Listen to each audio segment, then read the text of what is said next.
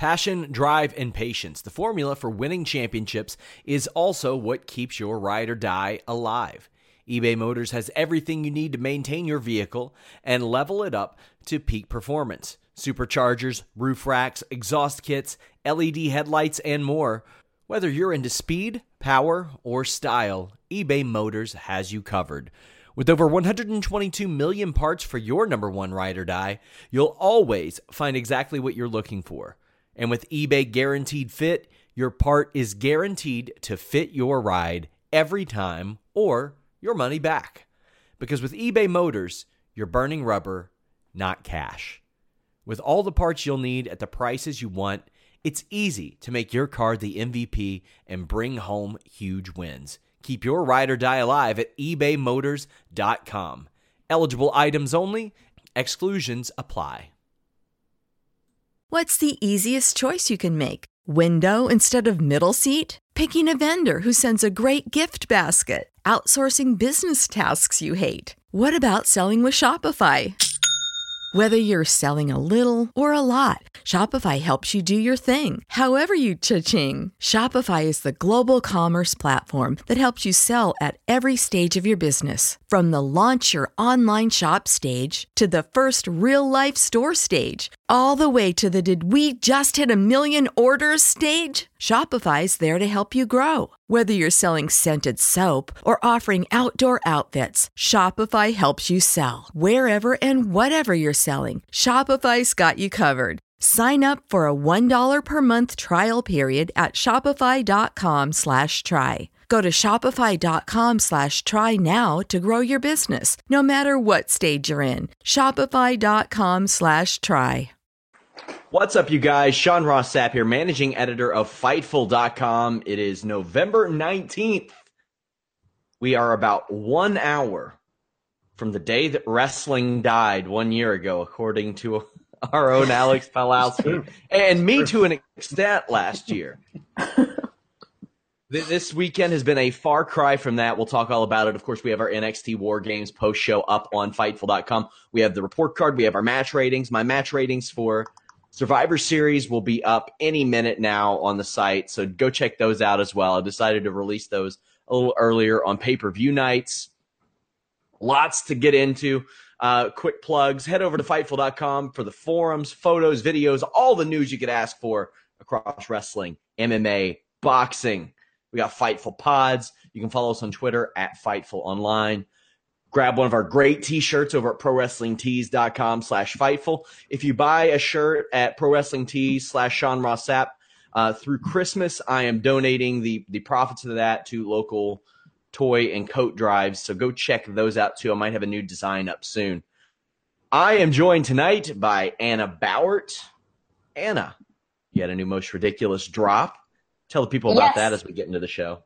Yes, after spending half the night online with technical support, Most Ridiculous is now up, and I've been up since 5:30 this morning. I have not had a lot of sleep, and I've got to go to work after this. But Most Ridiculous is up, and um, in it, there's a, a special little tribute to one Mr. Lord Mayor President James Ellsworth, represent tonight. Um, but yeah, I'm, I'm pretty happy right now, actually. That's a good finish. Also joined by Alex Palowski. Alex, what's up? Um, well, I'm not necessarily sure how, uh, if I agree with how we got there, but you know, maybe the end justifies the means because now we got Braun at the top spot in the company working with Triple H, which is ridiculous. But I'm celebrating with my uh, Macho Munch T-shirt that just came in the mail on Friday, and I've got my uh, beverage here with uh, Jake the Snake Roberts and Sergeant Slaughter and Roddy Piper, which I got at a garage sale. So I'm ready. Let's get in some Survivor Nothing like secondhand garage sale cups. Oh, I washed it thoroughly, but it's uh, I don't think it doesn't look like it's ever been used. But uh, I, I just want to preface this by saying, guys, the show is six hours long. There's going to be things on this show that we really like and we really dislike. So don't blanket statement our thoughts on this show. That always seems to happen with these really, really long shows. Uh, here are a couple of pre-show and backstage notes. I thought Alexa Bliss and Charlotte were great in their promos backstage, especially Alexa Bliss bringing up her success against the Horsewomen. Shawn Michaels looked really uncomfortable for the duration of the two hours on that pre-show panel. They had Sam Roberts out there, Todd Pettengilling, and that's an art form that he has not mastered. Not a surprise. We get a really awesome Styles Lesnar video package that we will see later on, and we'll talk about that there. Uh, my only mention was I don't see, or my only uh, main show note that I put on the pre-show was I don't know why stakes weren't added to the Raw versus SmackDown five on five matches, but now that now that it's finished, you know, it wouldn't have really fit to add a lot of stakes to it. Also, as I tweeted, Bayley can't take a shit without somebody busting into the bathroom and proposing right next to her while she does it. What is it with this woman, Anna, that just attracts couples to just get down on bended knee in front of her? Like she, they're not proposing to her, but she's got to be there. Um, unless you have a specific scenario that I don't know about with you and Cara and Bayley, Um, I don't know. Like she's she's the hugger, and people love love, and that that was a touching moment. Not as touching as the final of the show, but it was up there. Yeah, we'll get to that. We'll get to that as it happens. I'm just excited. First match on this show was announced about all 12 minutes before it went on air. Matt Hardy versus Elias. All due respect to both of these guys, but I don't know why you couldn't have done a five on five, another five on five match here, like with 205 Live guys, with SmackDown versus Raw guys, with I, I don't give a damn who it is. You could have uh, dragged Demolition out here for all I care. Like I really just, I, it would have made a lot more sense. The double underhook shoulder breaker won me over for Elias, though. I love how he's adding to his arsenal, but Alex did. This match seemed like really out of nowhere, and it seems like the kind of match we'll probably see on Raw about five more times. Listen, they're like, hey, we got a two hour pre show. Maybe we should do more than just the cruiserweight match since that's good for Mike, you know, 11 minute stops. So, Elias, you want to sing a song for a bit? And Matt Hardy will dust you off and you can come out and do something. And Breezango, you guys haven't had a match in months. Why don't we like it feel it felt like it was totally last minute. Um and the thing for me was I wouldn't have minded that at all if we had gotten, you know, let's say um, Rusev versus Matt Hardy or Elias versus Tye Dillinger because then they would have been cross branding and the, the thing would have stayed consistent because as it is the only one that wasn't consistent with that was the 205 live you know cruiserweight championship match which has to be that way um, I mean, you, you have Owen, Zayn, yeah, Tye Dillinger, Jinder Mahal, Rusev, right there. That's five solid guys on SmackDown. Right. And I know, but I, I kind of see why they didn't want to do it because that would have made the right the scoreboard even. They didn't want the scoreboard to be even towards the end of all this. But you could have thrown in something bes- like you could have consolidated these two matches, then had just like a random one on one there as well. I don't get it. I don't get it. Anna, any thoughts on this match? It's fundamentally sound. It's okay. Yeah, I thought it was a great showing from Elias, and Matt sold his broken ass off for him. But my main note for the night was kind of in line with what you guys were saying. It's like WWE has this incredible, unique palette of colors that they can choose from, but every painting they decide to paint, they use the same five colors. And they had so much potential with the opening, with the pre show. If they didn't want to mess with the scores, you have the UK guys there. You have the 205 guys there. They're technically not on either brand. They could have had this huge slobber knocker of a match and it would have been freaking incredible. Like it was cool that these guys got the spot, but it's Survivor Series and this is kind of the time to do it. Um, so why don't you? Up next, Enzo Amore defeated Kalisto. I really enjoyed this match. Kalisto is such a weak character that sometimes I forget how good he is in the ring like then I'm reminded when he hits like a springboard code red. I'm like, oh yeah, this guy's really really good. I noticed Kalisto using that cartwheel Death Valley driver. I think I think you just got to give that one to Velveteen Dream at this point. You just got to let him have it. Just let him take it after last night. Either way, these guys both worked their ass off. Enzo escaped by the skin of his teeth, and he's had he's got like really good in ring chemistry with almost everybody because he keeps it basic. He's got a couple of flashy moves that are his go to, and he sells his ass off. Like that's it. He keeps it real basic. Doesn't do anything like out of his out of his reach. But I like this match, and uh, Enzo winning, I think, was the good the a good choice. Uh, Anna, what do you think about the decision for Enzo to retain and the match itself? And and then where does Enzo go from here? Um, well, it was kind of predicted that Enzo was going to win, given Kalisto was brought in just to get past the stipulation that they put in. I was a little disappointed that we didn't see Drew Gulak tonight. That's kind of what's making me want to see Enzo nowadays. Um, but this was a good match. It was a really cool brawling spot on the ring apron. I'm really glad that Kalisto didn't completely stack that entrance. Uh, I mean, it was. It'll be interesting to see where they go with this. If they continue on with Gulak as being his hype man, because honestly, that is the winning thing at this point, um, and they'll be stupid not to keep implementing that. But it's them, so you never know. Alex, your thoughts on this? Um, if Kalisto's going to keep doing the entrance that way, they should definitely go back to his. We're just waiting for him to hit hit the, the Yeah, entrance like exactly. that. Lucha, Lucha, and he comes in and he lands on his belly, and then falls forward. He saved it very well. He did. Mm. He did. Hey, touching credit to over a him. second. That that had to have been like mortifying. I mean, think about it. He did that in front of like twelve people. Like there was like it's one of those these these two hour kickoff shows. There's there was nobody in that damn arena for Matt Hardy versus Elias Samson. There were slightly more for this match, and you know for the for the final match pre-show there was there were more, but still that place was not full when when they started the first match of the actual card. So, I mean, yeah, this match was fine, and and you're right. Uh, Enzo is working really well with all of these guys on uh, 205 Live. You know, maybe maybe we finally see Mustafa Ali or Cedric Alexander get a title shot. It's it's it's been this thing's places this this show has been around for a year. These guys have been signed for over a year, and neither one of those two guys has ever gotten a real legit title shot, and that's inexcusable to me.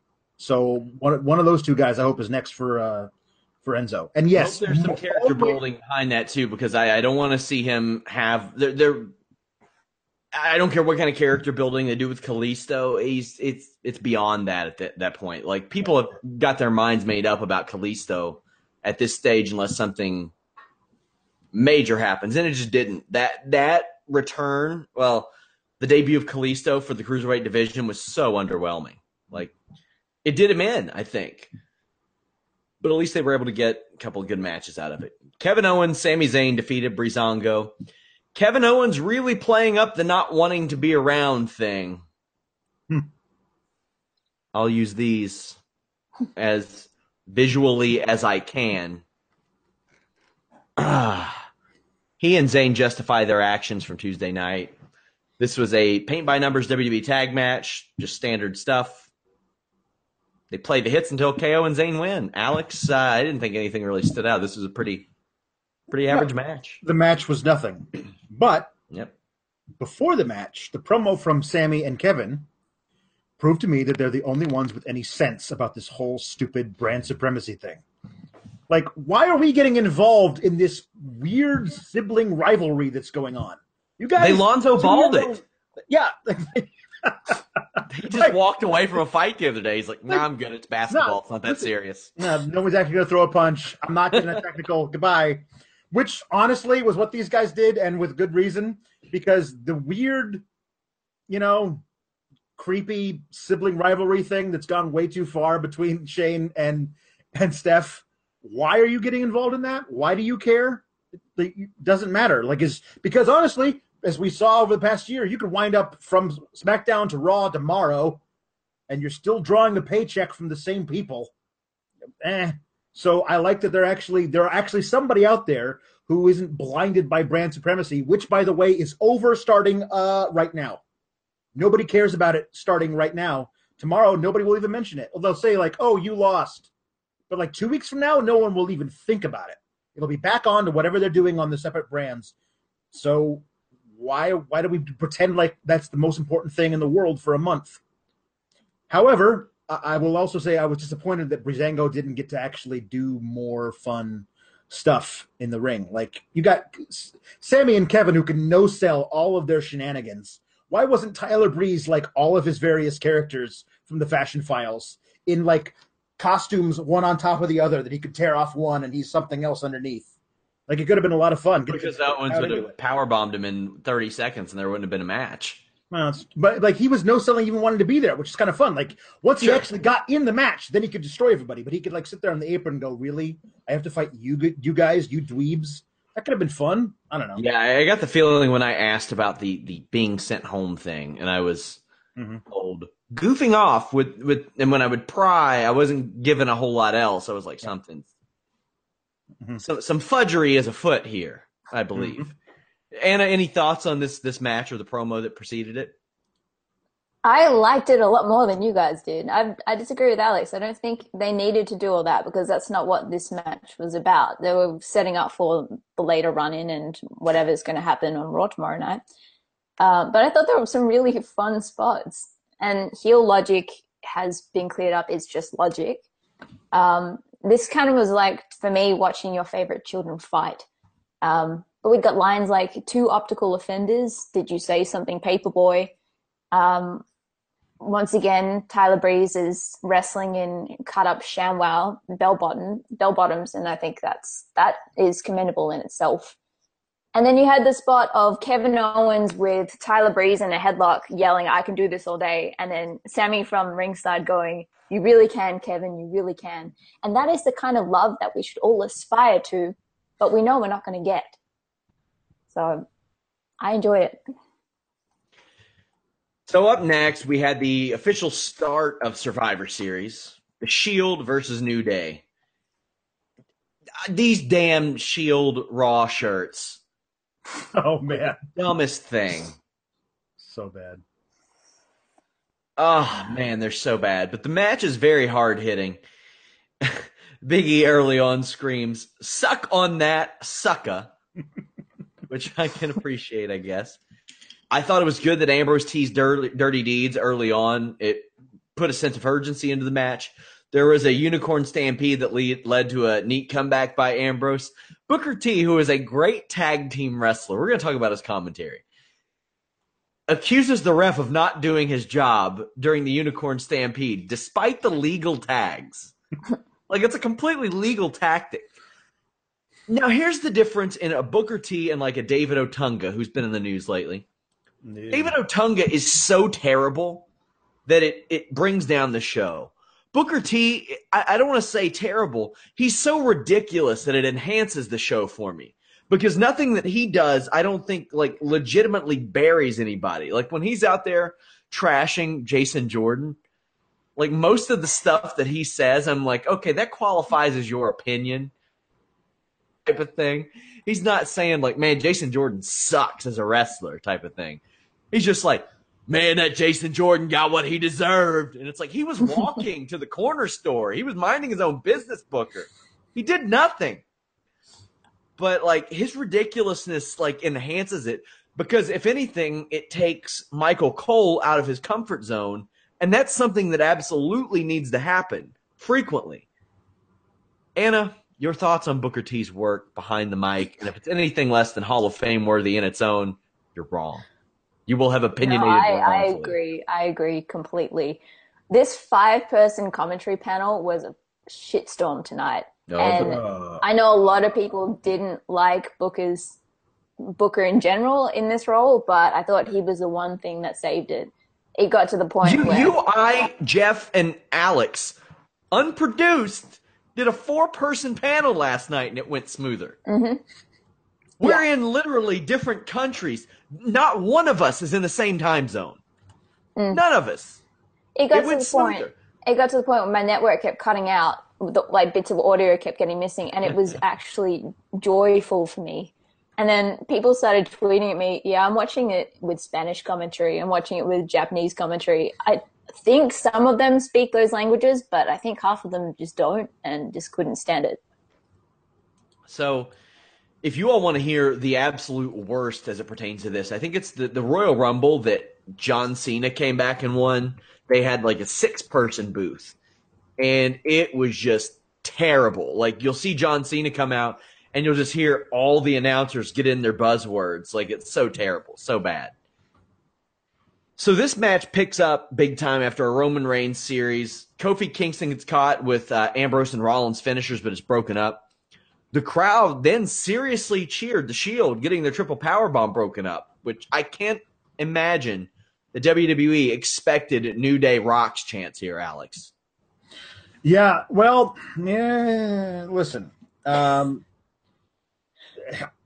I, I, gotta say it's the shirts, man. The shirts are so bad. Nobody can shoot for that bad fashion sense. Like it's, it's they're so bad. Like somebody's mom decided, oh, sweetie, wouldn't it be nice if I if I sewed the two shirts together and then you could be like both things? The regular um, Shield shirt's bad enough as it is. Oh yeah, it is.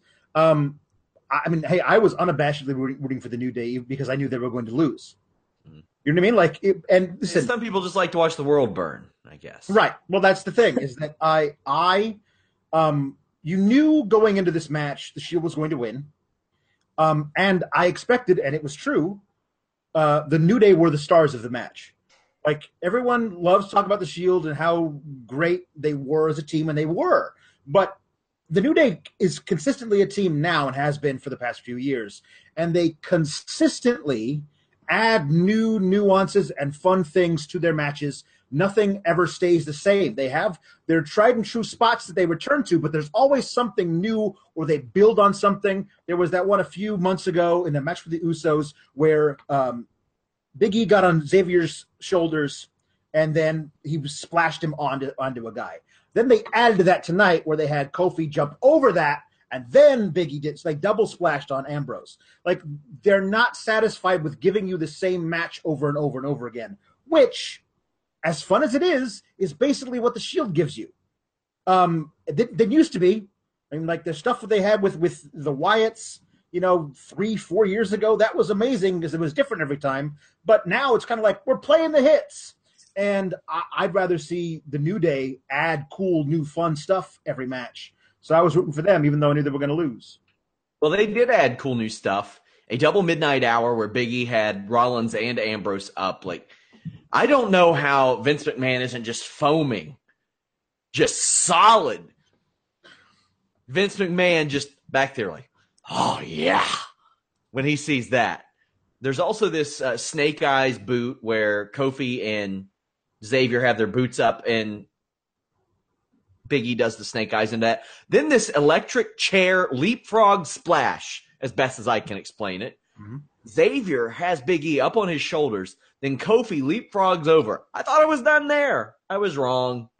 He then hit an electric chair on Big E, who landed on one of the members of the Shield. There was a WWE production miss, the ripcord knee to Woods on the outside over the past 24 hours, I have been rallying hard against the Zoom, like real hard. I want you all to go retweet my pinned tweet. Just seriously, just do it. just do it. I didn't notice it nearly as much tonight, but I did notice it here and there. But otherwise, there was nothing like egregiously bad about the production. Maybe if I go back and look for it, I'll see it. But a super shield power bomb gets the win. This was a really, really good match. Even if the refing at the end didn't make sense, like the refs just got to sit there and be like, "Ah, you guys got to pose." So that five second deal, it's not important. Uh, Anna, what'd you think of the match? Everybody kind of knew the Shield was going to win, but WWE wrestlers over the past like year, year and a half, especially when the when the conclusion is foregone, they do a real good job of just making you think there's a little bit of hope. Yeah, New Day of something else. Mean, that's the difference ultimately between an actual solidified tag team and, I mean, these guys used to be a tag team, but it's been years, and then you get them thrown together. It's just a different mentality, I feel, in terms of booking up the match and, and putting it together. New Day are just next level creative, and there were so many little things in this like Big E getting clotheslined by Reigns and then just the anger taking over him. His face went red. I think it was was it Big E that did that crazy spear through the middle ropes um, to Ambrose to the ringside. I'm going to go with a yes because you're both yes. listening. Uh huh. um, and the slide between Ambrose's legs from Kofi, and then just nut slide straight into the turnbuckle I really, uh, I don't, I don't even know, like, how can they top these guys? It has gotten to the point for me with New Day where it's just like they're kind of up there, and the rest of that division on both brands, like Usos are up there as well, but in terms of creativity, no one has anything on those guys. Breezango, but they're kind of up there to left of field. Um, I just went right with that. I realized that. And then the final note was Seth showing off that damn shirt at the end of the match. Like that's what helped them win it. Just, just stop, dude. I really enjoyed this match. I enjoyed their their way of like their way of adding some intrigue to it when there there were no real stakes, and and that was the case in a lot of this because if you've ever spoken to a WWE writer who was around during the brand extension, they will say about they will talk about how much Vince McMahon values brand supremacy and how that's what's important. That's like even Brandon Howard mentioned it. Brand supremacy is the highest accolade in WWE according to Vince McMahon. Unfortunately, to like most people, like it doesn't it's not like that. There there aren't these people, at least I can't imagine they're watching this show that are saying, "Man, screw Raw." Like not because it's a bad show, but because because Raw can go to hell. I'm just gonna watch SmackDown. Like I only watch SmackDown because I root for Team Blue. Yeah. Screw all those guys over on Raw, except if they get superstars shook up over to mine. Then I mean, maybe I maybe some guys. maybe some Crips do it, and if that's the case, I absolutely apologize. But you know. Up next, Survivor Series. Team Raw defeated Team SmackDown in the women's match. This was a steaming pile of duty. duty. Uh-huh. Asuka is your sole survivor. I tweeted this out. You could argue that 2017 is the most successful run of Tamina's career as a character and a wrestler. And I had a lot of people going, LOL, what? But when's better? Yeah. Like it's not saying much, but when is better? She was been a part of integral storylines. She has been a part of Survivor Series, Money in the Bank. It's really all you can get out of her. And probably tonight was the biggest pop she ever got, ever facing off with Nia Jax. Becky Lynch gets pinned in a matter of minutes by a sneaky Bayley roll up. Anna, your thoughts? So many people were pissed off on Twitter they wanted to see Becky Lynch versus Asuka. And, you know, whether or not we're going to get that eventually down the line, whether or not this actually leads to some kind of character development or story development for her, I don't think it will. But it's just like, really? I don't care if she's eliminated first, but at least give her a little something. Like I said, if this leads up to something else, then that's completely fine. But it's look at what we're dealing with. It's not going to. Alex, your thoughts on that that quick elimination? Well, I mean, like just as a whole, uh, a lot of this booking, uh, as far as who eliminated who and in what order, um, felt a lot like somebody in power said to like their four year old niece, "Honey, you get to choose who gets eliminated and by who and in what in like what order." It's like I want that one to eliminate that one, and then that one to eliminate that. It didn't. It made no sense. It was just out of the blue. No, just when I saw people complaining about the order that people were eliminated in the main event, I was like, look, look at the first one. Like, there's no real rhyme or reason to it. They're not burying a bunch of people because this. Somebody's got to go. Bayley goes next. Okay. Watching Tamina try to keep up with selling Asuka strikes was sad. Jeez. Sad. Uh, you could say that much like the four of us on last night's podcast, Tamina selling and Asuka strikes were also not in the same time zone mm-hmm. because it was real bad. The biggest pop of uh, maybe Nia and Tamina's run was them facing off. And I would have had them trade headbutts and not sell a damn one of them.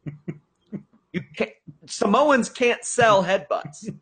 You reverse sell headbutts. I remember the first time I ever saw that was Ray Traylor in like in WCW on WCW Saturday Night, and he headbutted like Haku or the Barbarian or somebody, and he he reverse sold it, and I was like, that's brilliant. That's genius. Uh, Tamina super kicks Nia twice, that sends her outside the ring. Then once more outside, a count out beats Nia.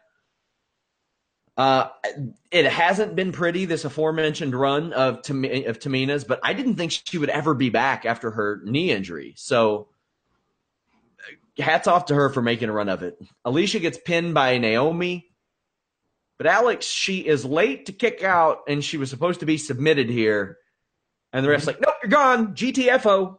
Yep. Bye. Yep. See you. Bye. Sloppy, sloppy, sloppy, sloppy, sloppy. Floppy. Um, uh, the five man announce team and this match like are perfect reflections of one another. Yeah. Yeah. It's this was, messy. this was bad. This was bad. The- whoever agented this match did a, did a bad job. Carmella gets kicked real hard by Asuka. She gets pinned. Sasha does a bump off of uh, that second turnbuckle, which is almost like a go-to spot. These turnbuckle spots for the women. Natalya submits her after. We get Asuka, Tamina, Natalya. Did did this lineup surprise you at all, Anna? This being the last two, because at this point, nobody in their right mind thought Asuka was losing. No, and well, it did actually get to the point where I was like, Tamina is winning this, isn't she? It just was booked that crazily. Um, it finished the way it needed to finish. Still surprised that Tamina was in the final two for SmackDown. Um, it was just getting there was like, what the hell drugs have you taken when you when you came up with this? Banks versus Natalya is actually something that I would really love to see as a proper match going forward. But this entire match was just picture perfect of what this women's division has been this past year uh, over, but particularly this past year.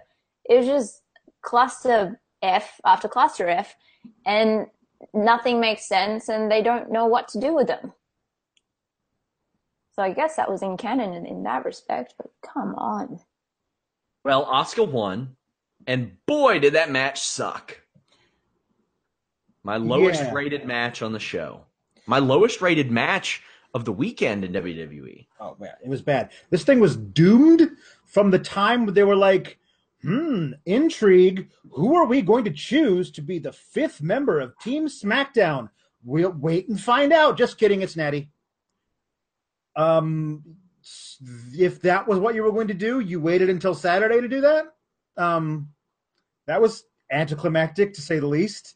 Um, and you know, the, the the whole order of things, maybe like fine, someone's got to get eliminated, and I think they wanted Becky nowhere near Asuka when Asuka ran through people, which Probably. makes, makes sense to me. That the the people who were the Tamina is the brute, so you so getting getting through her means something. Natty's bulletproof; she's always going to be Natty. So Asuka beating her doesn't hurt her either way. Her kicking the head off of Carmella that makes sense too. So all of that is fine, um, but it was just it just felt so sloppy. This this whole thing, and most of like the SmackDown girls, like at the at the five of them sitting up there, I was like, you're all the B team. Like the only reason I cared about Carmella was because of her shtick was with Ellsworth and her having the briefcase. Without the briefcase, she's nothing. Mhm. Um, and then you have Natty, who's technically a great wrestler, but I don't care about watching. And you have Becky, who is great, and Naomi, who's fun to watch. But Tamina, you no, there's nothing there. I mean, I don't care. Like, so it felt like this should have been like a four on one by the end because so many of the women who are on Raw are so much better than women on SmackDown, in my opinion. It just felt wonky trying to get to the point where they needed to be to have Asuka go through the last couple women on SmackDown. It was bad. Anna, do you think that they get out, or that not get out, but they use that rematch clause of Natalya's just for the Starcade show? They maybe say it on SmackDown. Hey, the rematch takes place at the Starcade live event. Yada yada. Go buy your tickets. Probably. But why? I mean, because it's Starcade and they're they're having trouble moving, or the reason they're doing it is because they wanted to move tickets. So, as we saw Yeah, last night, not everything WWE is selling hot. I've got people asking me about tickets to to SmackDown, and I straight up said, uh, "Well, if I don't get comp tickets, I'll just get them the day of." That Right. it never sells out. There's no reason for anybody like to even really if you don't care where you sit necessarily. Yeah. Get them on StubHub a few hours before when they're rock bottom prices. Um, the I I hope they don't drag this natty Charlotte program out until the next pay per view on December seventeenth. Like Charlotte should be uh, there should be somebody. I want a Charlotte Becky, you know, uh, feud that comes out of them wanting to respect each other, but Becky just losing it when she can't beat Charlotte. I think that could be a lot of fun. But Natty just needs to be out of this picture now. She just does. They need to bring up some of the NXT women at this point. It's just, Peyton and Billie. I mean, Get- even get by out of there. doing that, they'll like kind of take a minute to figure it out. Yeah. Peyton and Billie need to come up. Uh, get to me out of there. That's that's a couple of fresh heels on SmackDown. Baron Corbin defeated The Miz. This match happened. Maryse is ringside. Bo Dallas clips Corbin's knee, works from underneath. Miz works the leg well. Corbin with the end of days. It looked kind of rough. I wondered how The Miz would take it. Baron Corbin cut an all you people promo afterwards to remind everybody that he was a heel because he had just worked underneath. Anna, any, any notes besides this match did in fact exist, and there are there is proof and records to corroborate that.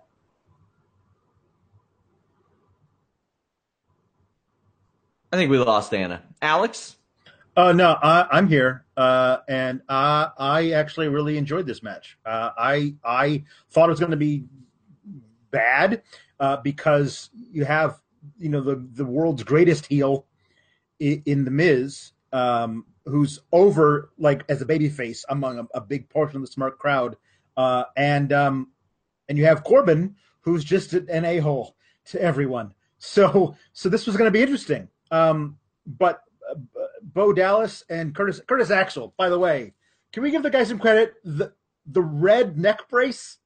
I mean, that was that was fantastic. Um, uh, but I I actually really enjoyed uh, a lot of this, and I did love the the post match promo, if only because it occurred directly over Miz's unconscious body in the middle of the ring. so, so that that to me made me giggle because it was perfectly on brand for Baron Corbin. Uh, Miz is bulletproof. Like if he he could lose ten matches in a row, uh, you know, like it, these kinds of matches, and he is never he's not going to lose anything because his promo work afterwards can sell you that he's still a threat. And he's got the he's got the guys ringside to back him up.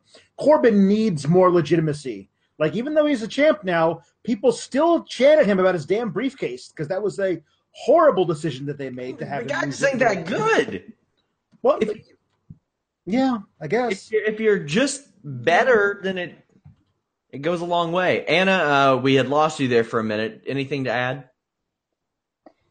I I like Corbin. I know a lot of people don't, but I like him, and I think this. I mean, kudos to both men for building their own heat and feud with social media for this entire match.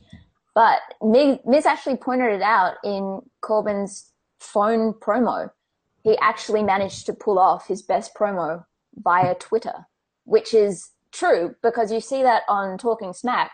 The guy can actually do this. It's just the crap that they keep feeding him to spit out when he's in front of a crowd or when he's actually doing a WWE promo. That's the thing that's killing him. I like this match. I thought it was fun. It was an expected outcome.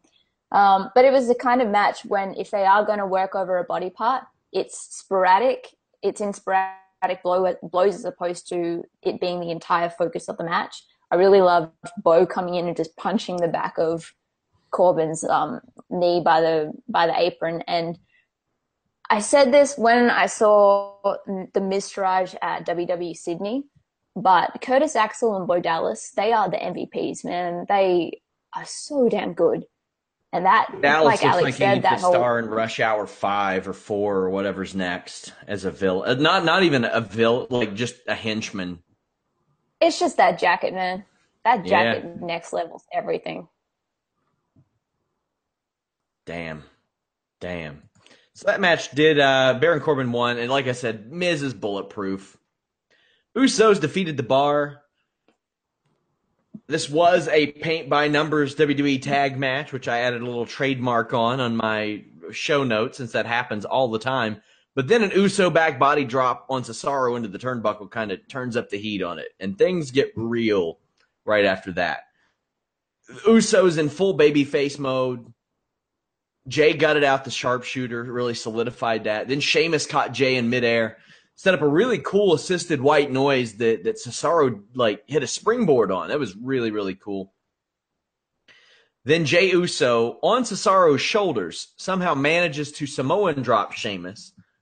That was really cool. Then Byron Saxton unleashes super kick party when the Uso super kick everyone. Now, now, Alex, do you think that's directed to him from the back, or do you think he says that because it's only been him that said it? Well, I mean, I think that's in the parlance of wrestling fans. That's what it is called. You know what I mean? Like every time it's, I, it's what Young Bucks trademarked two years ago before oh, WWE ever I, said it. I totally get you, but I don't know if Byron Saxton knows that. Oh, I, I mean, you know he does. He I mean, okay, fine. What, I, what I'm saying is, if I saw what what happened in the ring that he referenced happen in any fed all over the world, and someone asked me what is that called, I would say that's called a super kick party. Because like, you know, because I know, but that, but but but I wouldn't say, oh, because the Young Bucks invented that. I would say that's what it, that's called. It, but it would have never been called that had they not. Sure, I understand that. I don't know if somebody's telling him, "Hey, call it a super kick party, kid." Like, I don't know if that's what I mean, they're. Everybody doing. knows what electricity is, but I mean, Thomas Edison didn't just trademark it like two years ago or something. Right. Sure. Sure. But that's what we got here. This match was real good, really hot, and the, the crowd was in and out through some of these matches, but when it when they needed to be hot, they were hot, and I think that's pretty good for a show full of no real stakes. Enjoy all your favorite sports like never before at BetMGM. Sign up using code Buckeye and receive up to $1,500 back in bonus bets if you don't win your first bet. When you register with BetMGM, you'll get instant access to a variety of parlay selection features, live betting options, and the best daily promotions in the business. And with BetMGM at your fingertips, every play and every game matters more than ever. Place your money line prop, or parlay bets with the king of sportsbooks today. Sign up using code Buckeye and receive up to $1,500 back in bonus bets if you don't win your first bet. BetMGM and GameSense remind you to play responsibly. 21 plus and present in Ohio, subject to eligibility requirements. Rewards are non-withdrawable bonus bets that expire in seven days. Gambling problem? Call 1-800-GAMBLER. In partnership with MGM Northfield Park.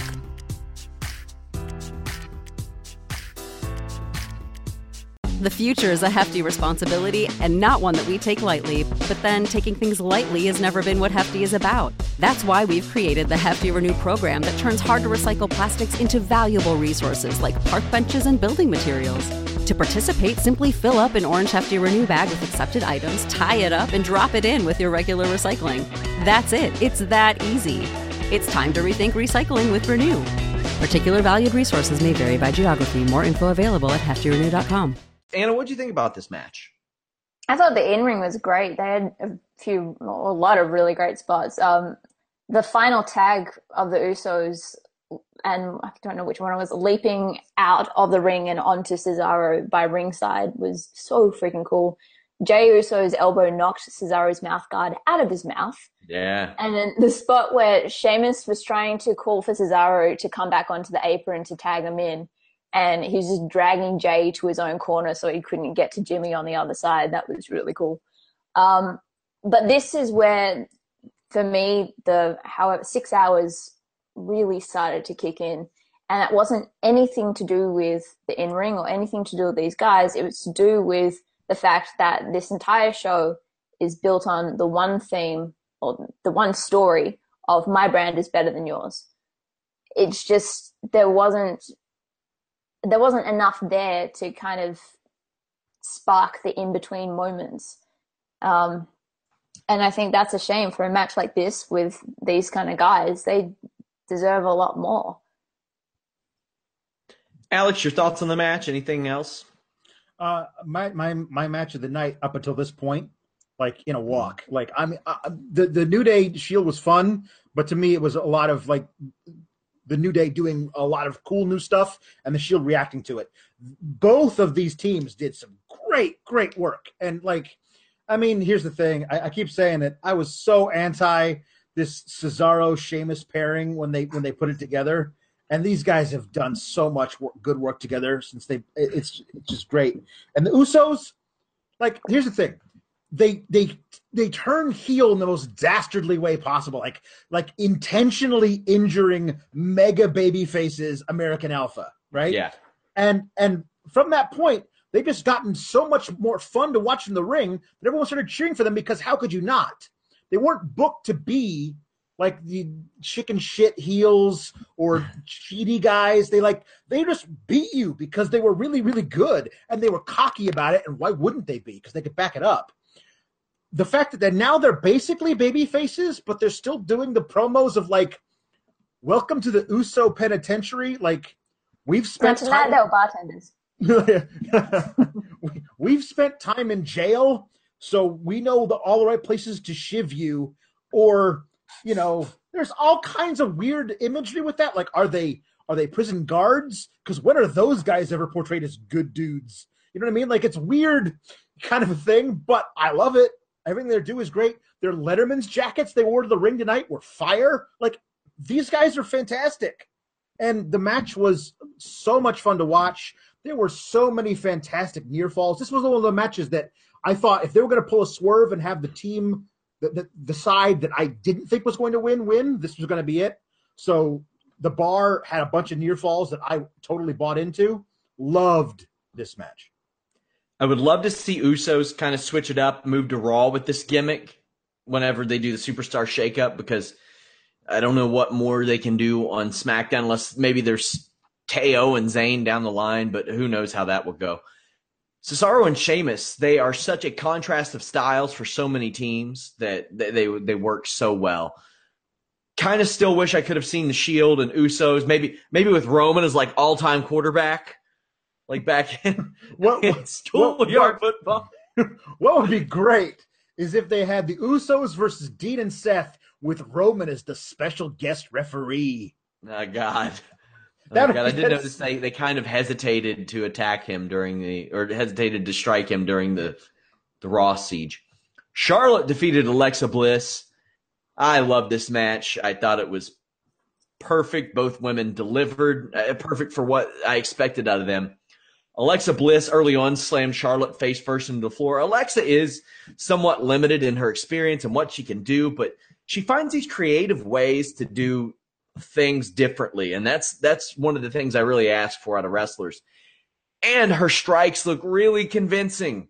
For somebody who's not been doing this that long, I can't say how impressive that is.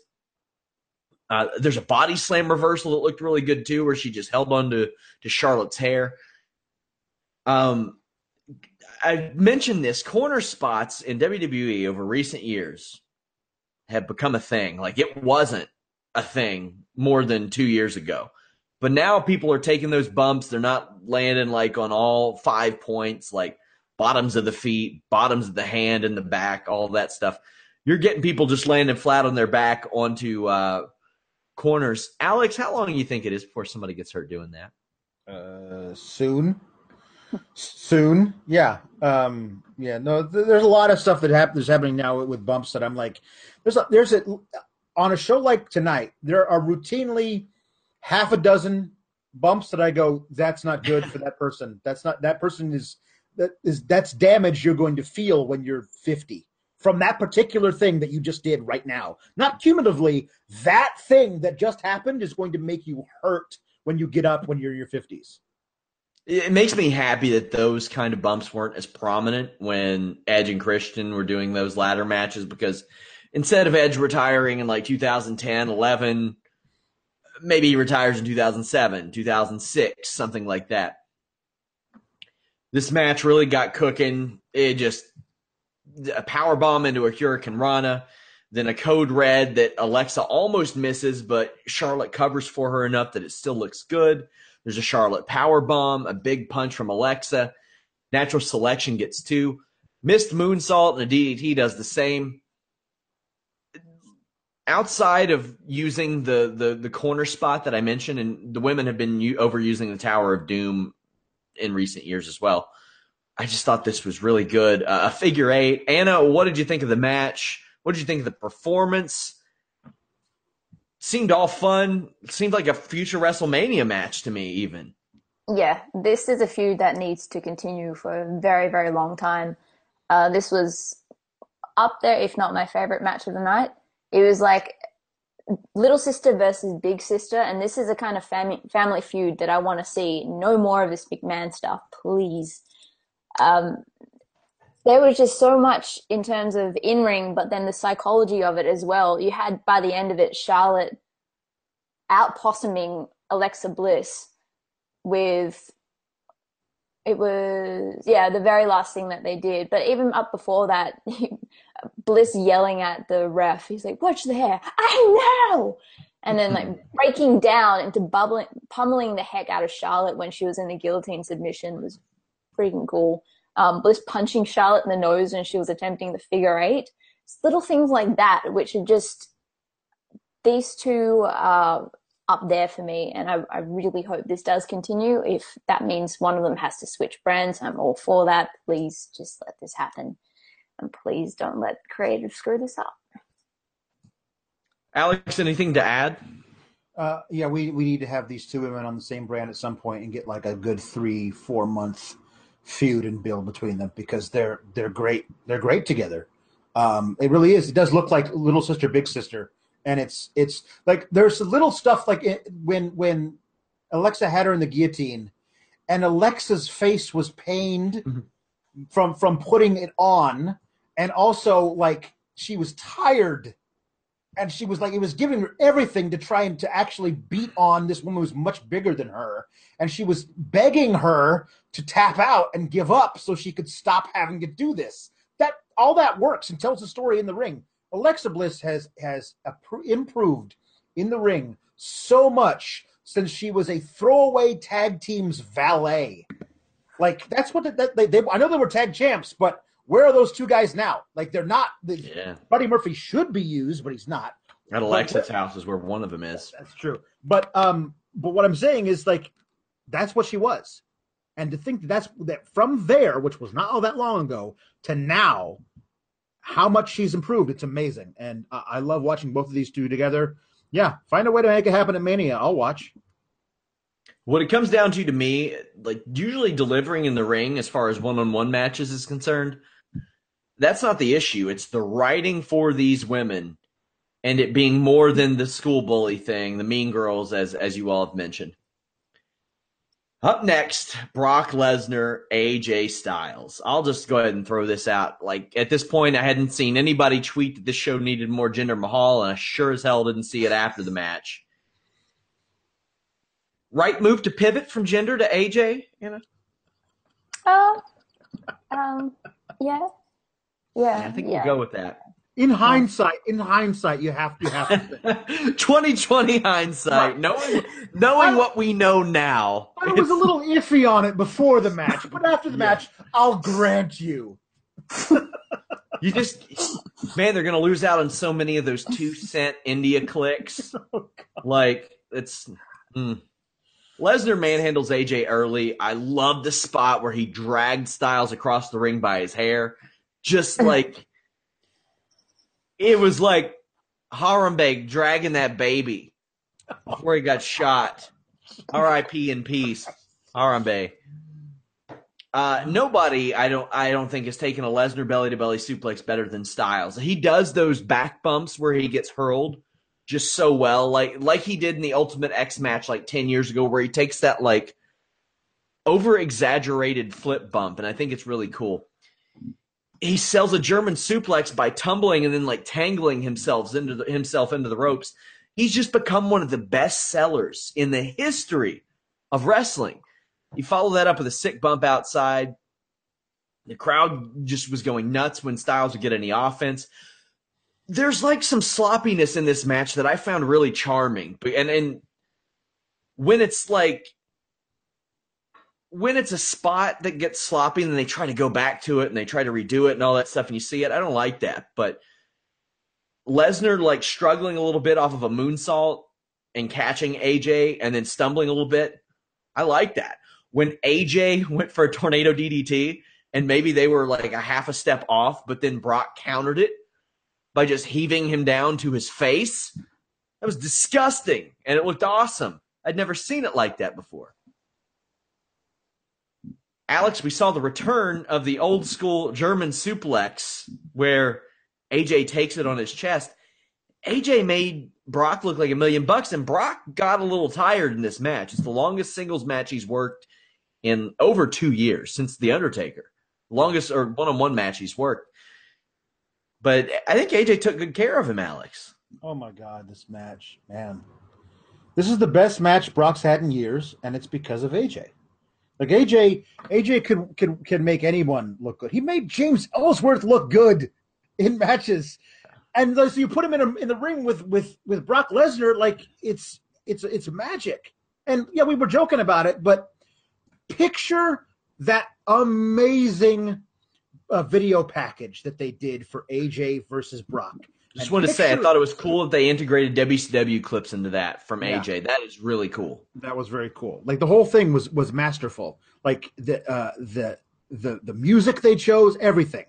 And imagine what they would have had to do to try and sell you on Jinder versus Brock. Like if that was ever the actual plan, and they were really serious about it. Like imagine how awful that match would have been compared to the classic. Yes, I say classic that we got tonight because this thing yeah. is amazing. Like it would have been just a little a chin lock fest with a couple of things like oh, German, German, and I win. But like this, this was so great. All the all the offense that that um, AJ got in was improvised. Like a lot of his stuff, he couldn't do his normal stuff.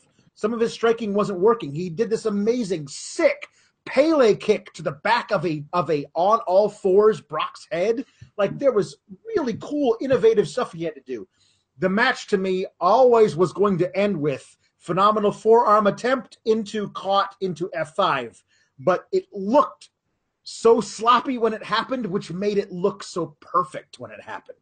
Because it felt like a real fight. A lot of this match felt like a real fight, and it was I'm gonna go back and watch it right after we get off this thing. Like this this match blew me away. Both guys so impressed, and the fact that this might be the only time we ever see these two in a ring together makes it extra special. I'll finish up the the rundown of the match and get Anna's thoughts. Styles hits a slingshot forearm to the outside. Like as I was doing my notes, I felt like I was just doing play by play because I was glued. I there wasn't anything that I saw, and I was like bad. Uh, maybe maybe Brock staying on his back a little too long because I noticed that like AJ was kind of like roll up, roll up, so I don't gotta try to pin you here. But then like Styles busted out a Lionsault where he stood on the middle rope for like such an extended period of time. If you go back and watch that, it was probably like less than a second, but it felt like an eternity that he held it. Then a springboard 450 he applied the calf crusher, and it's straight up been brought up in this feud that leg locks are a weakness of Brock Lesnar. Thought that was a great story. Almost as good of a story as Lesnar just slamming Styles by the head down into the. Like, it looked so good. A phenomenal forearm got two. Styles got horizontal on this forearm. he was like, I just don't care.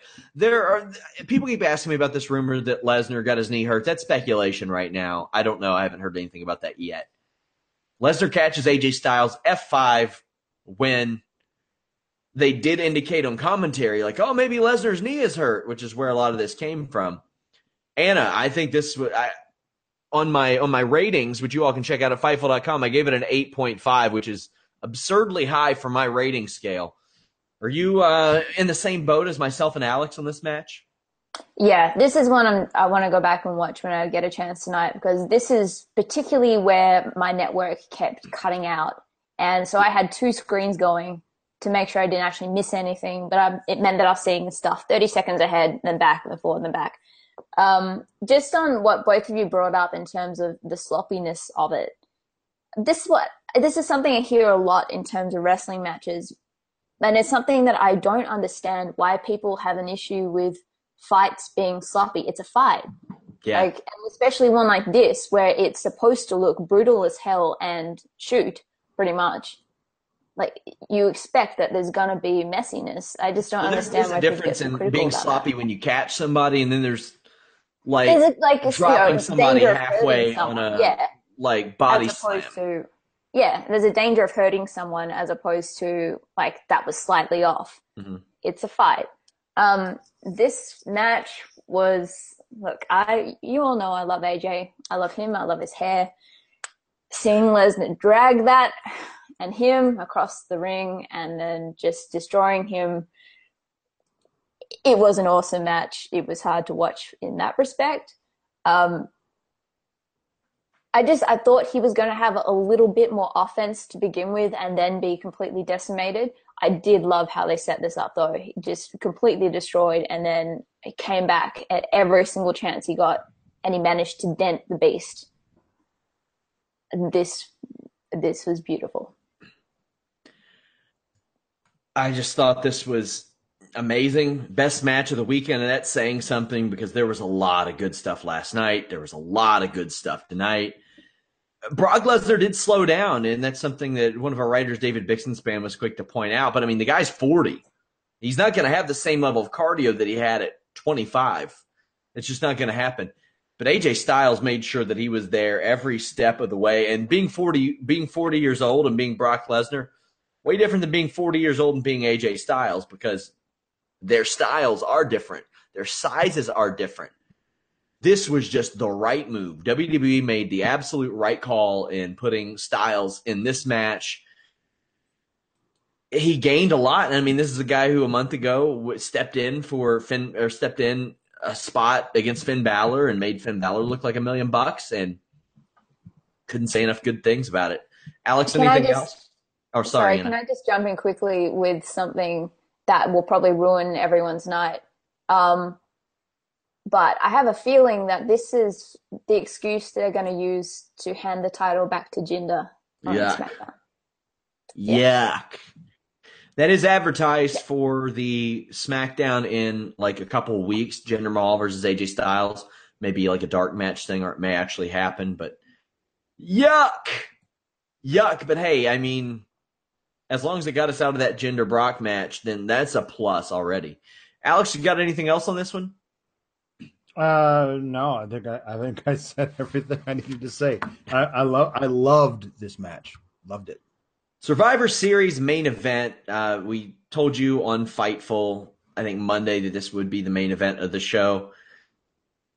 They do like almost like a battle of entrances, it seems. And you're not winning that if you got Greg Hamilton on the other side. He's the best. He's incredible. He makes everything seem really important. I think I noticed is that half of these guys haven't wrestled a match on the actual cable show that they're representing since like before the summer. Like Cena hasn't wrestled on SmackDown and I don't know how long. Shane hasn't wrestled on SmackDown. Triple H and uh, who else we got on there? Angle haven't wrestled on Raw. There's like a million in a row, and at first it was cool, but every single combination it seemed like they were going to run to, to the point to where I'm like, how many, how many until we've ran through all these? Every single face off. There's like this extended period of like, oh, look who's in the ring together. It's those two. It's that guy and that guy. Watch out now. Maybe that was their way of gauging interest, but this happened a lot. I saw the hilarious ones of Triple H and Bobby Roode where they they photoshopped their heads on the Spider Men pointing at each other, which was fantastic. That's one of my favorite memes ever now. Uh, there's a good spot where Balor two sweets Nakamura's forehead, but that is completely negated and ruined by Michael Cole like 700 times referring to Shinsuke as Shin. Here's Shin. I hope that he starts calling Braun Strowman Bra. like that's that's what I want out of this.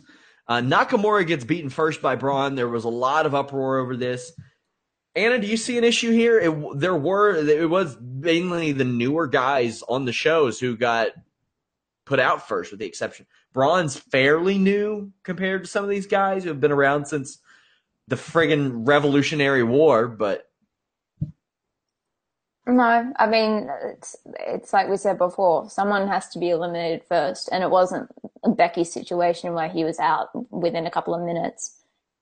They gave him a, a bit of a showing, and it's you know he is one of the new guys, and if they really wanted to justify it, they could be like, well, this is their first Survivor Series. They're facing off against opponents they've never faced off against, all that kind of stuff. They're not going to justify it, but you could. There, there are 10 future WWE Hall of Famers in here. All of them are going to go in in some capacity. Even the Bobby Roodes of the world are going to be in there. Uh, let, what, what do we have next? And I said that I'm glad Nakamura got eliminated first, just so we didn't have to hear Cole call him that all night. Mm-hmm. Roode gone shortly after. Then Cena and Orton get help from Shane Roode and Nakamura and putting Braun through the announce table. I thought this initially was going to write Braun off. I thought they were going to count him out. Alex, we had speculated on these shows before. We thought if Braun was getting eliminated, it was going to be something like this or the Monsters of Moron out. Yeah. Um, I, I was shocked that Kane was not the demise of Braun. Not really, but like Ooh, he would yeah. attack, he would come from under the ring or something and, and, and attack Braun, and Braun would beat him up all the way into the back and get counted out. Uh, so thankful that did not happen. Um, uh, yeah, this. Thank God. I was like, oh, please tell me when they put him to the table. I was like, please tell me he's not the legal man. He's gonna get counted out. He wasn't the legal man. I had no idea who the legal man was at this point because who knows who the legal man is? Does it matter who the legal man is? Um, one thing I wanted before we get too far away from it, uh, there was a quote from Byron Saxton when um, when Shinsuke Nakamura and Finn Balor were in the ring. He said they were the biggest stars ever to make names for themselves in Japan, because that is the thing that is true of those two men, uh, objectively, apparently. Uh, the, the face-off things, I wasn't. I, I there were some that like the Shinsuke versus uh, Triple H was legitimately pretty cool. Come on, I'll, I'll never get tired of that. But like, oh look, it's it's Bobby Roode, and like, okay, like, uh, okay, fine. Like, just just keep to keep this moving, fellas. Um, but by the time that they put Braun through a table, started getting cooking. Yeah, Joe is out next after a Cena AA, but before that, Shane teases jumping off of the, the top rope to the outside through the remnants of the table. And Joe jumps up and does this like overhead, almost like a T-bone-ish suplex. Like it was a scary bump to have a foot, like an almost 50 year old Shane McMahon taking. I would not have trusted him to do that, to be honest with you. It was horrifying. Then, like, what is it? You have to get one in like that. Yeah, that's true. That's a good point. After Joe goes out, a coup de grace and Olympic slam eliminates Cena. Cena didn't do a lot in this match, Anna. Super Cena's probably got too much insurance riding on his face at the moment, I'm guessing. He's in a lot of stuff. He's got a new animated movie coming out. He was in Daddy's Home 2, which I saw. It was very funny. He's he's got a lot going on, so he's got to got to protect the moneymaker, I guess. Orton may be like a Survivor Series goat from a kayfabe perspective. Like he's always there at the end, and for a while he was winning them all. And I think that should be somebody's deal. Like they should be like the Survivor Series specialist, and maybe even in years down the road, if like they are a free agent or their contract is coming up, maybe you can play that into Raw or SmackDown vying for their services because Randy Orton's been very good at this traditionally throughout his career. Zayn and Owens come out and attack Shane McMahon. They really go into business for themselves, you could say, Anna. Yeah, it was good. it was. It was. Shane whips him with a chair. Orton RKO's Owens. Uh, Alex, you think we don't get to talk to you about a lot of SmackDown stuff? You think that's the direction it goes? Uh, Orton and KO. If anybody can make Randy Orton interesting, it might be this guy. Yeah, uh, that's true. I was actually was thinking that Braun could make Randy Orton interesting because an RKO from from Orton to Braun would be interesting at some point. By writing his obituary? No, no, I'm saying like it could it could be it, that could be interesting. Uh, not as, and Samoa Joe would be an interesting companion. For what kind of things can Orton get thrown through? What kind of things will Orton get thrown through? That's true. Um, the, Great yeah, the the SmackDown thing it appears to me that there was there was I tweeted this out. There was a video that snuck onto WWE's timeline of an interview with Sami Zayn and Kevin Owens after they beat Breezango. And at the end of the interview, Stephanie McMahon shows up and says, I really hope my brother starts to appreciate the talent that he has on his brand. And I'm like, these they you could easily convince me these two are jumping ship back over to Raw where they could be appreciated by Stephanie McMahon. That's that's totally a thing too. Like this is all really good intrigue. Um, uh, I'm all for Kevin Owens and Sami Zayn having a giant place in SmackDown if they're there. And if they're not there, they need a giant place in Raw because they're fantastic together uh, and separately, but even better together. So, Anna, you're you're on our SmackDown panel. You all can watch that show live after every episode of SmackDown Live. What what do you think about this direction? Probably Owens and Zayn against Randy Orton, or probably Orton and Shane McMahon, which a little odd considering the history of Orton and the McMahon family. But what do you think about that? I don't mind if they build something here, but ultimately, I would love it if it got to the point where Shane fired them, and then Steph hires them immediately, and then if they're going to continue on with this sibling thing anyway, at least have some kind of real substance to it like that, and then KO and Sami are the ones to just come in and mess up every single thing that Shane touches. By the way, guys, I wanted to thank you. This is now our most watched live podcast outside of WrestleMania ever. And that's saying something because last year's End of the Wrestling World podcast was something to behold, Alex. it was. It was. This is the one year anniversary of the end of wrestling as we know it. Yeah, officially now. Officially. It's continued. So out of nowhere, Triple H turns on Kurt Angle and pedigrees him. It looked bad. it looked what, bad. What, what, what, what, what, what, what, what, what was that? How did that make any sense? Like this was the most overbooked shit. Oh God. Oh man. Oh man, was that bad? I used the term like running 14 miles to drive one. That's what they did here. Like what? Why? Like, I don't. It did. It just didn't make sense. You got all these guys. You can't write something that just makes sense. Okay, so Triple H is a giant douchebag. Cool.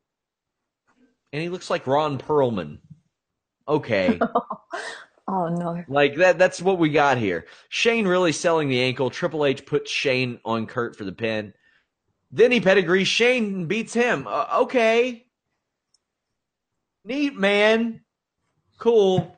That didn't make any sense. Fortunately, what happened immediately after made a little bit more sense. Braun's like, You're confusing me and I don't like it. I hate to be confused. I had requests from people who, who watch the list and you boy to start doing ad reads and plugs in Braun Strowman's voice because if he is the guy, Anna, he's gonna have to do that from time to time. If he, there is no if about it, he is the guy. The guy. And tonight, despite the cluster of a lot of this, it kind of does feel like with both the men and women's elimination matches, they had all these ideas up on a board, jumbled them all up, and then just completely forgot to finish the matches. And then one was overbooked, one was just crap everywhere.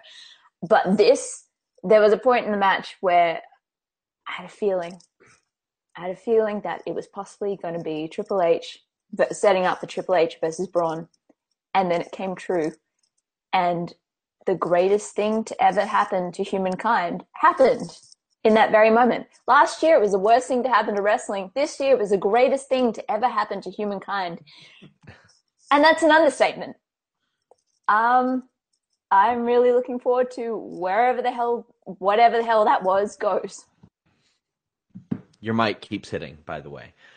Alex, it looks like they're full steam ahead on Braun as a guy. I mean, he it seemed like he was going to be a guy, but working with Triple H is a ringing endorsement. Now, I I got to ask you. We've seen him say, it's true, it's damn true. We've seen him like nod at Kurt. We've seen him stand next to Roman Reigns and not kill him. How long before he's like, get a better catheter with Liberty Medical?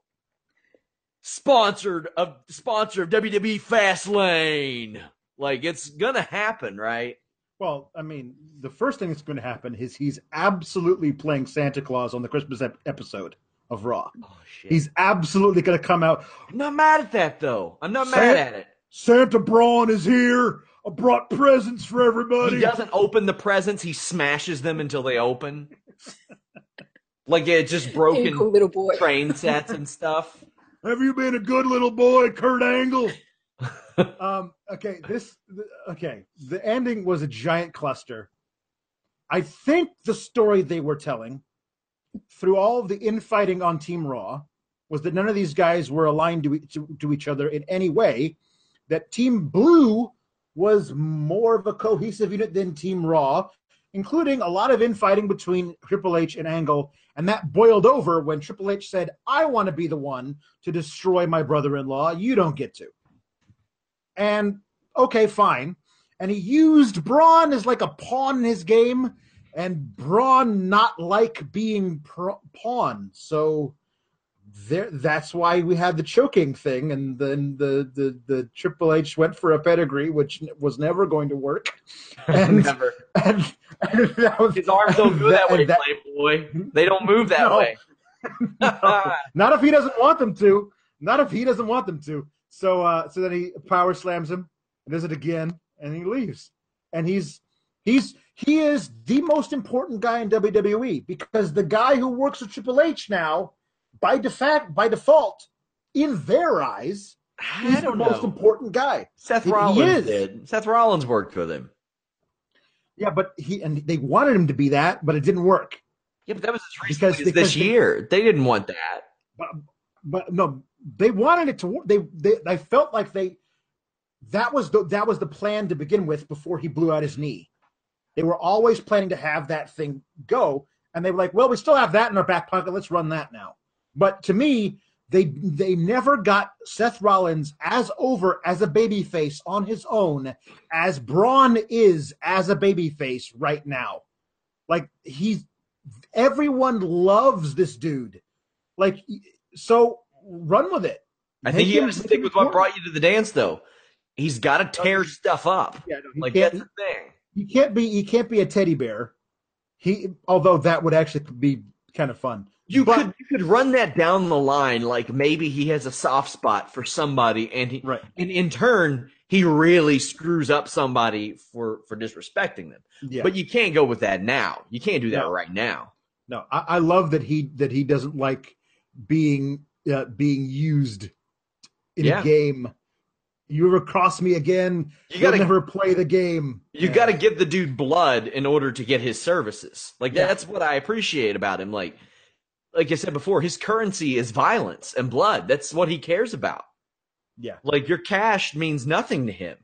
Yeah. But if you get him some good O type blood to shed it or somewhere, all right then. He, he's Yeah. good to go. Stone Osborne pointed out Braun has a structured settlement, but he needs cash now. it's coming, my friends. You're gonna see him. it's gonna be so good. Um, what the hell was Cena doing in this match? Like he was he was there for two minutes. He never spoke. Like he he just came out in his new in his new shirt and His drop kick was friggin' hilarious. Oh, hilarious. man, It was just so like overbooked. at this and- point he's trolling. And Yeah. John Cena, I like the way you do business. I He- like it. he jumped ship from SmackDown to Raw just so he could lose to Roman Reigns, then jumped back. All right, whatever you want, you want to, you know, Cena.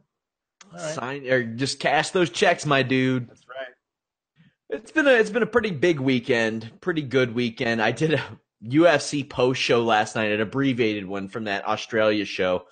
Uh, also, I announced we're going to do a final battle post show for Ring of Honor in December. Of course, we're going to have a Clash of Champions post show as well. Also, uh, Wrestle Kingdom. I will do a show at about 4 p.m. Eastern that Thursday afternoon. Give people time to watch it. Give myself time to watch it. But I, I have a guest on for that as well. I, I believe he's confirmed, so uh, I'll, I'll announce that this week. He did on on Twitter, but I'll uh, double check, make sure we're all good to go. But lots of stuff over at Fightful.com. If you all haven't been there before and you just check out the podcasts, we have all your news we don't flood the timeline with a bunch of pointless news. Like when there's smaller stuff, we will compile them into fight size updates that go at the beginning and uh, beginning of the morning and towards the evening as well. Because while we want your clicks, we don't want to make it a nuisance per se.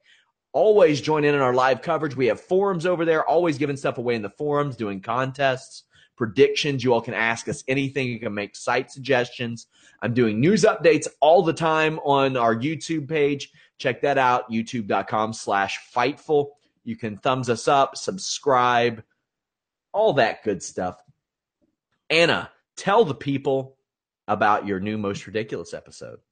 Yeah, Most Ridiculous Survivor Series special. It includes uh, breaking news. It includes a special Who's Your Daddy investigation and a special little segment to Mr. Ellsworth.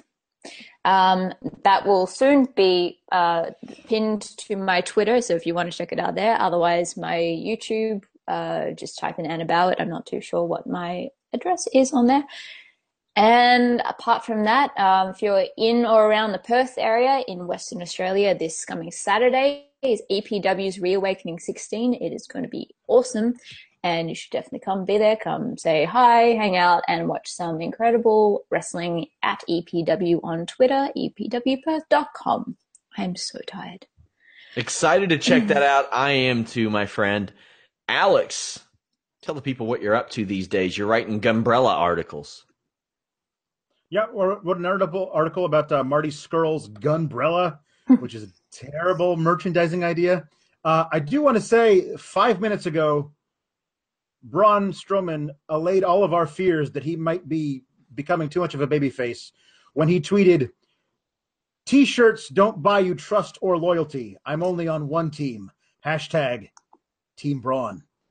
And well, apparently, apparently the Survivor Series set was on Team SmackDown because I don't know if you saw it, but Triple H walked right into it and fell flat on his ass as he was leaving. Oh man, Braun messed him up good. I yeah. cannot wait for tomorrow night's Raw. It's going to be great. Guys, as always, send any suggestions you all have for the site, for the podcast, to me at Sean Ross Sapp, to us at Fightful Online. I want to thank you guys so much for joining us. Submit your questions as always. You can head over to the forums at forum.fightful.com or just over at fightful.com. We have everything there very conveniently for you. Uh, our great team has just put this site together for me. We've added descriptions to the to the stories. Anything that I've asked for, they've made happen. So if you all want it, we will make it happen. MMA, pro wrestling, boxing, it's all at one place, and you can separate what you don't what you do and don't like. Uh, definitely check us out tomorrow night after Raw. Until next time, guys, we're out.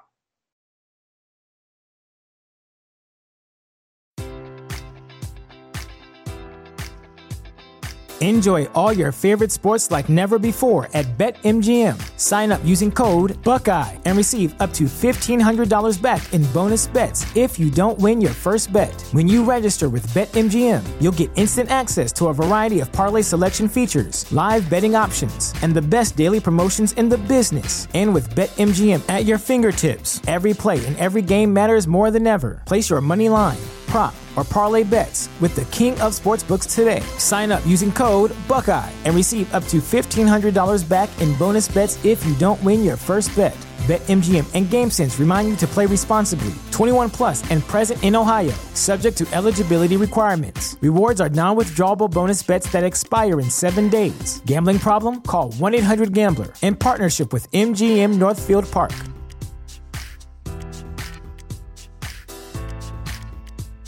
This is the story of the one. As head of maintenance at a concert hall, he knows the show must always go on. That's why he works behind the scenes, ensuring every light is working, the HVAC is humming, and his facility shines. With Grainger's supplies and solutions for every challenge he faces, plus 24 7 customer support, his venue never misses a beat. Call click grainger.com or just stop by. Grainger, for the ones who get it done.